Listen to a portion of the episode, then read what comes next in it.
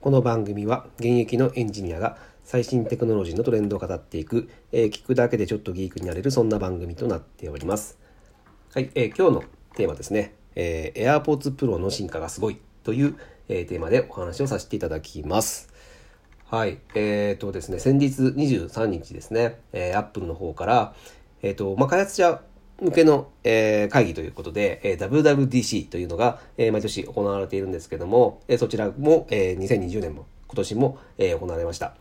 えーと、まあ、こちらはですね、映像を配信しているえっ、と、多分現地ではややらないで、まあ、あの、映像だけ配信という形になったんですけども、まあ、この中でですね、えーまあ、iOS14 をですね、今年の秋に提供するということで、えっ、と、まあ、様々な、え OS, による、アップデートというのが、え実施されますよという内容があったんですけども、えその中でですね、え僕が一番気になったところが、えまあ、AirPods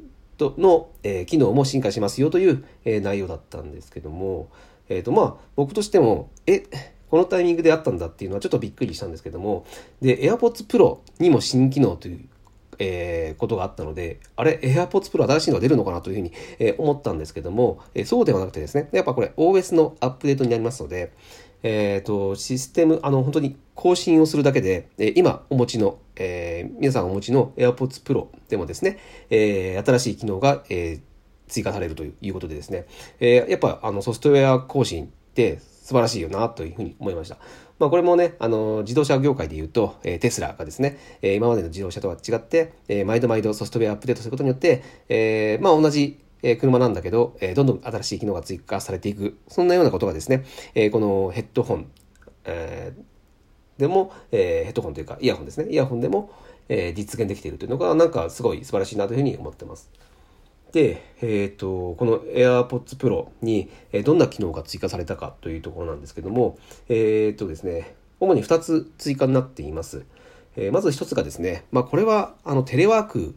が、えー一般的になったことによる、まあ、機能追加になるのかなというふうに思うんですけども、えっ、と、皆さんも多分、あのテレワークしていて、あの不便だなと思うことの一つとして、えっ、と、まあ、やっぱ iPhone と AirPods を持っていると、まあ、普段は、えーその、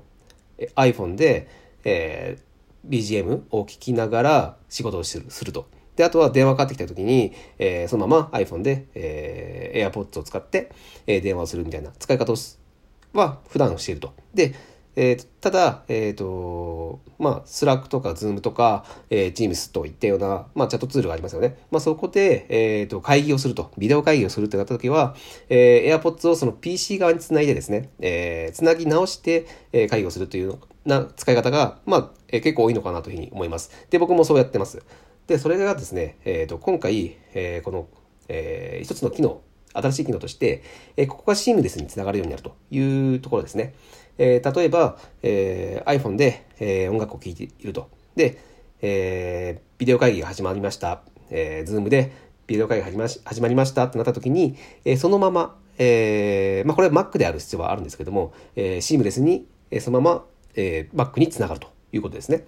まあ、これは仕組み上はですね、えー Apple ID で、え接続をし、同じ Apple ID で接続している機器に限定しますので、まあ多分これ Windows ではできないのかなとは思いますが、まあ Mac をお使いの方というのは非常に便利になるのかなというふうに思います。まあ多分これはテレワークをしていく中で、えっ、とまあこういった不便があるよっていう声が、まあ大きく、多く上がったのかなと思うので、まあここは対応してきたというところだというふうに思います。はい。これはまあ普通に便利ですよね。で、もう一つ目、もう二つ目のですね、えー機能追加が、これが非常に面白くてですね、すごいなと思ったんですけど、えっ、と、これがですね、えー空間オーディオ再生が可能になったということですね。えっ、と、いわゆるサラウンド再生っていうものですね。あの、5.1チャンネルとか、えー7.1チャンネルとか、そういったものですね。で、まあこれは何ですかね、あの映画館とかで皆さん体験しているのかなと思うんですけども、まあ例えばあの前から、えー音が聞こえるだけじゃなくてですね、えー左とか右とか、えー、頭だ後ろとか上とかですね、うん、そういったいろんな方向から聞こえるというものですね。そういったものを、えー AirPods Pro を使ってですね、えー再現するというところですね。まあ AirPods Pro といえば、その、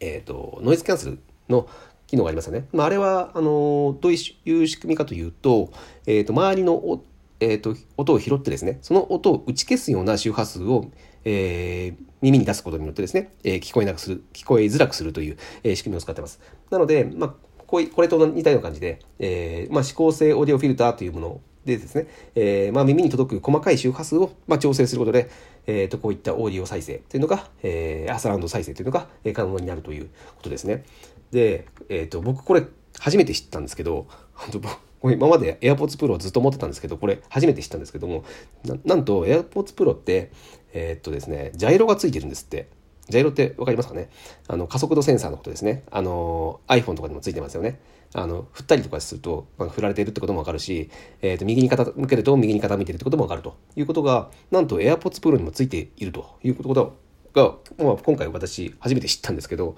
えー、っとですねでこれを使ってこのサラウンド、えー、再生をですねより、え、すごいものにしてるんですねつまりこれどういったことかというと,、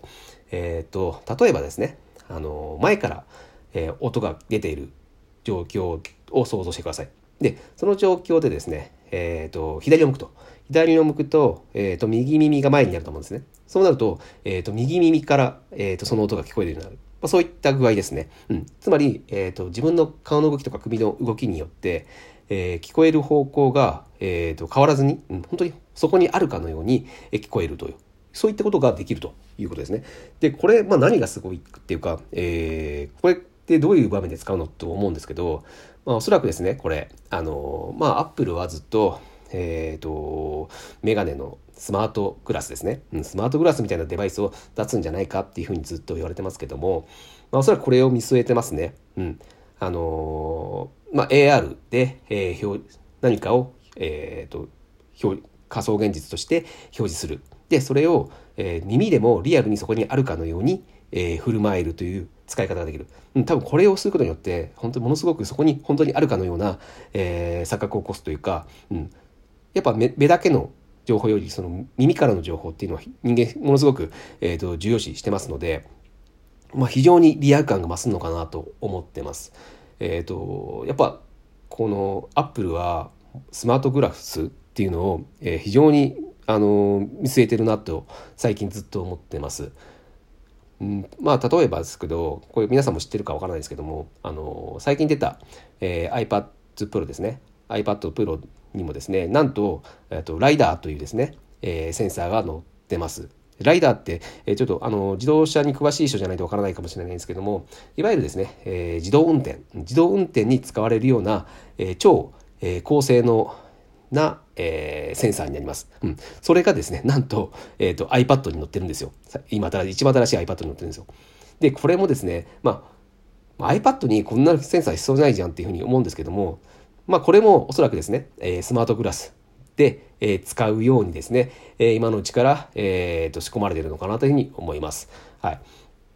なので、まあ、どう考えてもですね、えー、この先、えー、Apple は、絶対スマートグラス的なものは、出してくるのかなとは思います。うん、多分それを狙っているのかなと思います。まあ、それを踏まえた上で、今回の、AirPods Pro の、このサラウンド機能というのも、え、出してきているというふうに僕は読んでます。えっ、ー、と、これはですね、え、AirPods Pro を持っている人であれば、え、繰り返しになりますが、え、ソフトウェアのアップデートで、え体験することができますので、えー、ぜひですね、これ僕も非常に楽しみにしてます。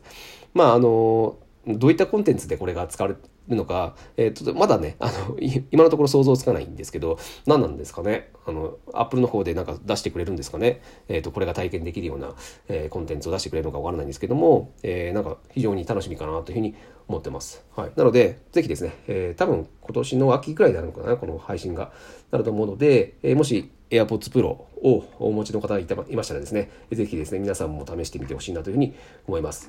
はい。えー、まあ僕ですね、あの iPhone 系のですね、えー、ネタというのは非常にいつもチェックしていてね、まあ、こういった情報も、えー、これからもですね、えー、配信をしていただけば、いければいいかなというふうに思ってますので、えー、まあ、もしですね、今日、えー、これ聞いてですね、えー、まあ、こういう情報を、えー、定期的に仕入れたいなというふうに、えー、思った方はですね、えー、ぜひですね、この後も、えー、私からのこのラジオを聞いていただけると、えー、大変嬉しいです。はい。えー、今日は以上になります。今日は、えー、AirPods Pro の進化がすごいという、えー、テーマで、えー、お送りさせていただきました、えー。面白かったらまた聞いてください。それでは。